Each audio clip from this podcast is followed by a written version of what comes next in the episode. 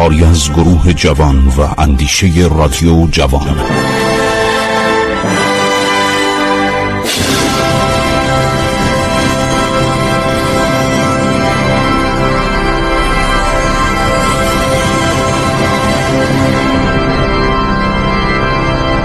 بسم الله الرحمن الرحیم. با درود و سلام خدمت شما شنوندگان عزیز.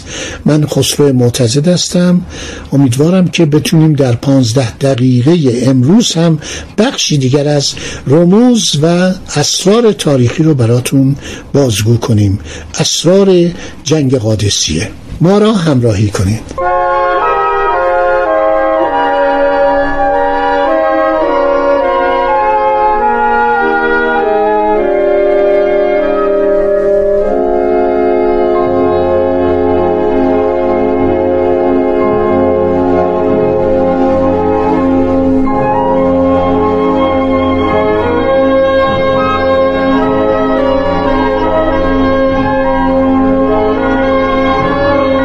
مورخان بزرگ اصل اسلام چون محمد ابن جریر تبری ابن مسکوی رازی و ابن اصیل الکامل هم غافل نشید. ابن اصیل مورخ بزرگ البته قرون بعد بوده ولی خوب تبهر داشته و تونسته تمام اسناد و مدارک و نوشته های قبلی ها رو جمع کنه.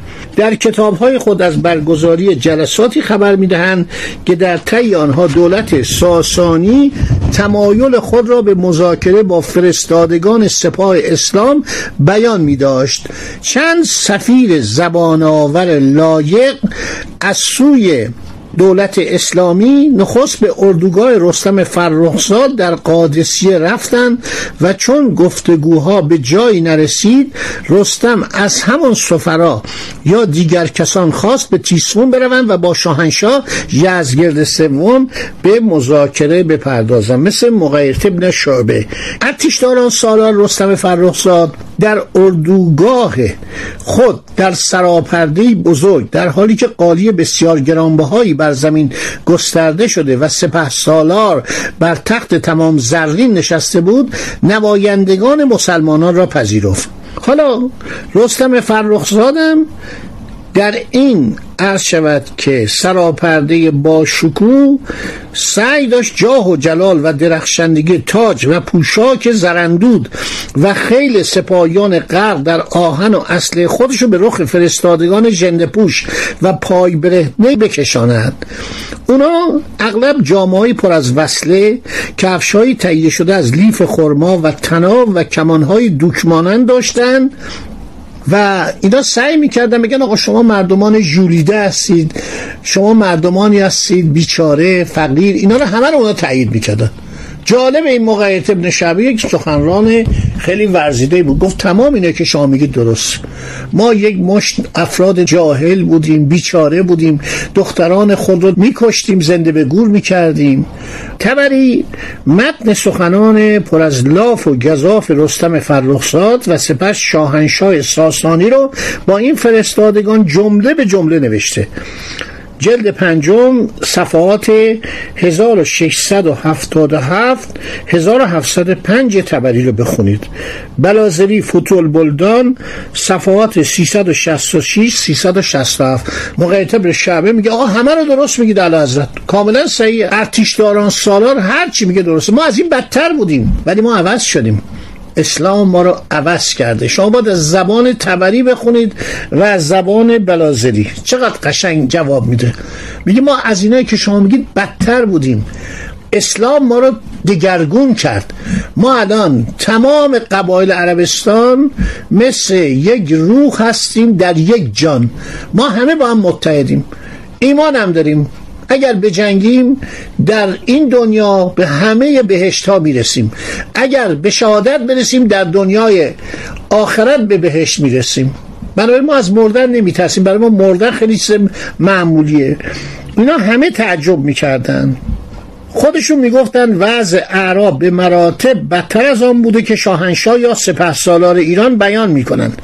اما ظهور اسلام اعراب را از آن وضعیت پر ادبار به بیرون آورده اکنون مسلمانان امید قاطع به پیروزی خود دارند. یزگرد وقتی صحبت اینا رو اول رفتن قادسیه.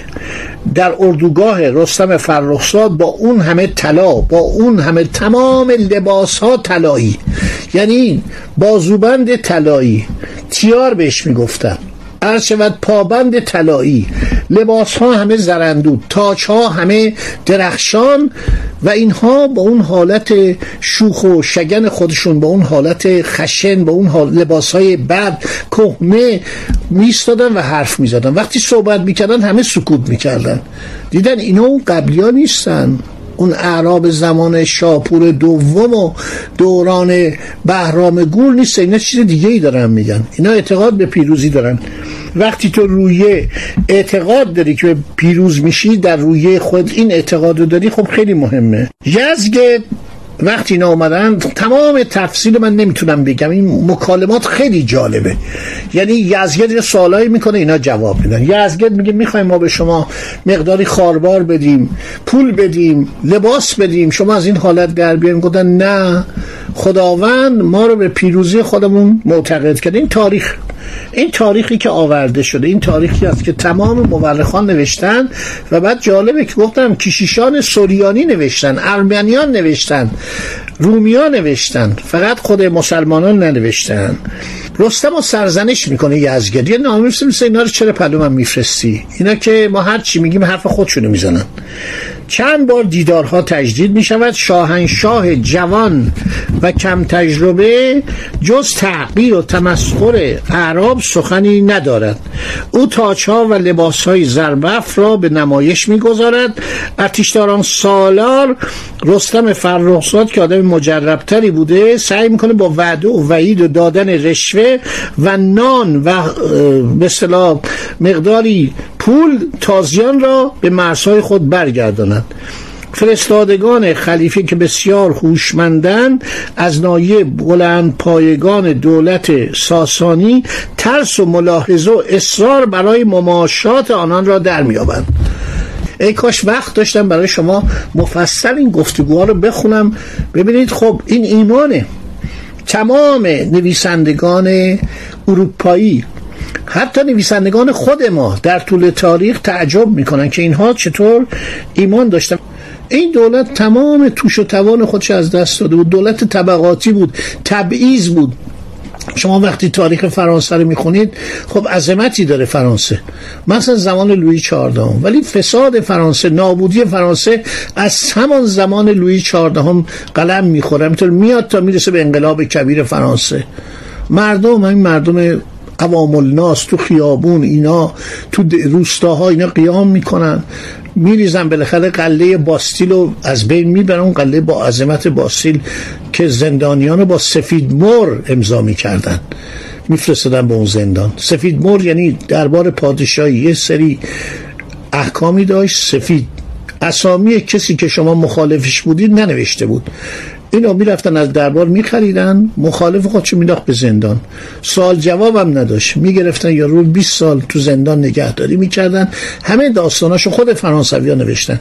یادم میاد 20 سال پیش مجله نشنل جوگرافی یک مقاله بسیار مفصل واقعا فوق از جریان انقلاب کبیر فرانسه نوشته بود. اینجا ترجمه شد در یکی از مجلات چاپ شد. من یادم میاد که خیلی مقاله رو خوش آمد و گفتم اینو ترجمهش کنم و بذارن در اون مجله.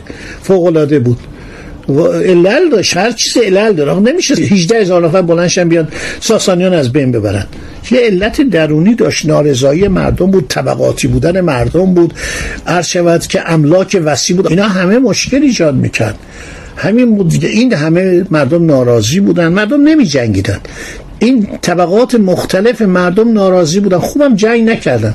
چندین جنگم که شد بیشتر اصیل زادگان بودن یعنی اون طبقات وابسته به دربار بودن نظامی ها بودن و مردم اونطور آنچنان نجنگیدن. یعنی واقعا نتونست. یزگرد سوم نتونست کاری در چه در نهاوند بکنه چه در جلولا بکنه و شکست خورد.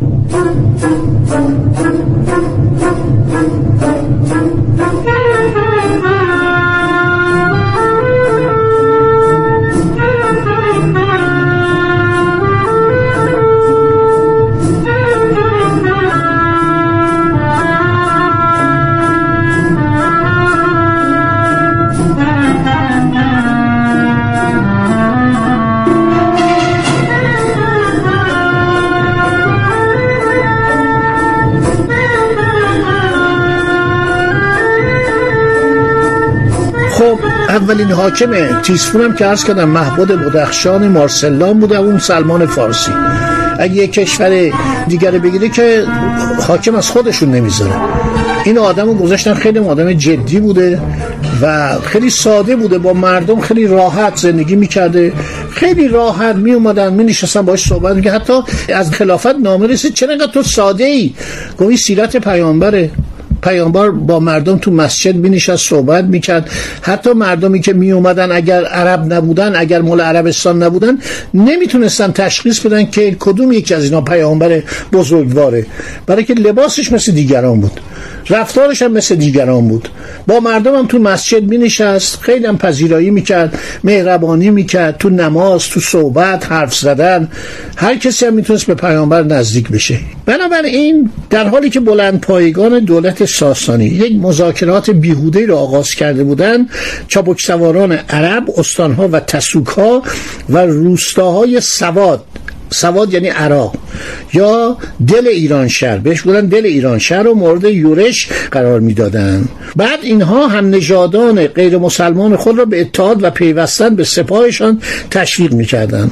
سرانجام دولت ساسانی تصمیم گرفت سپاه گرانی را به مقابل قوای مسلمانان گسیل دارد. یزگرد سوم برای تقویت روحی ارتش فرمان داد. بار دیگر درفش باستانی کاویان را که قطع چرم پوست بسیار بزرگ حیوانی چون شیر یا پلنگ بود روی آن صدها در و گوهر دوخته بودند همراه ارتش به جبهه ببرند.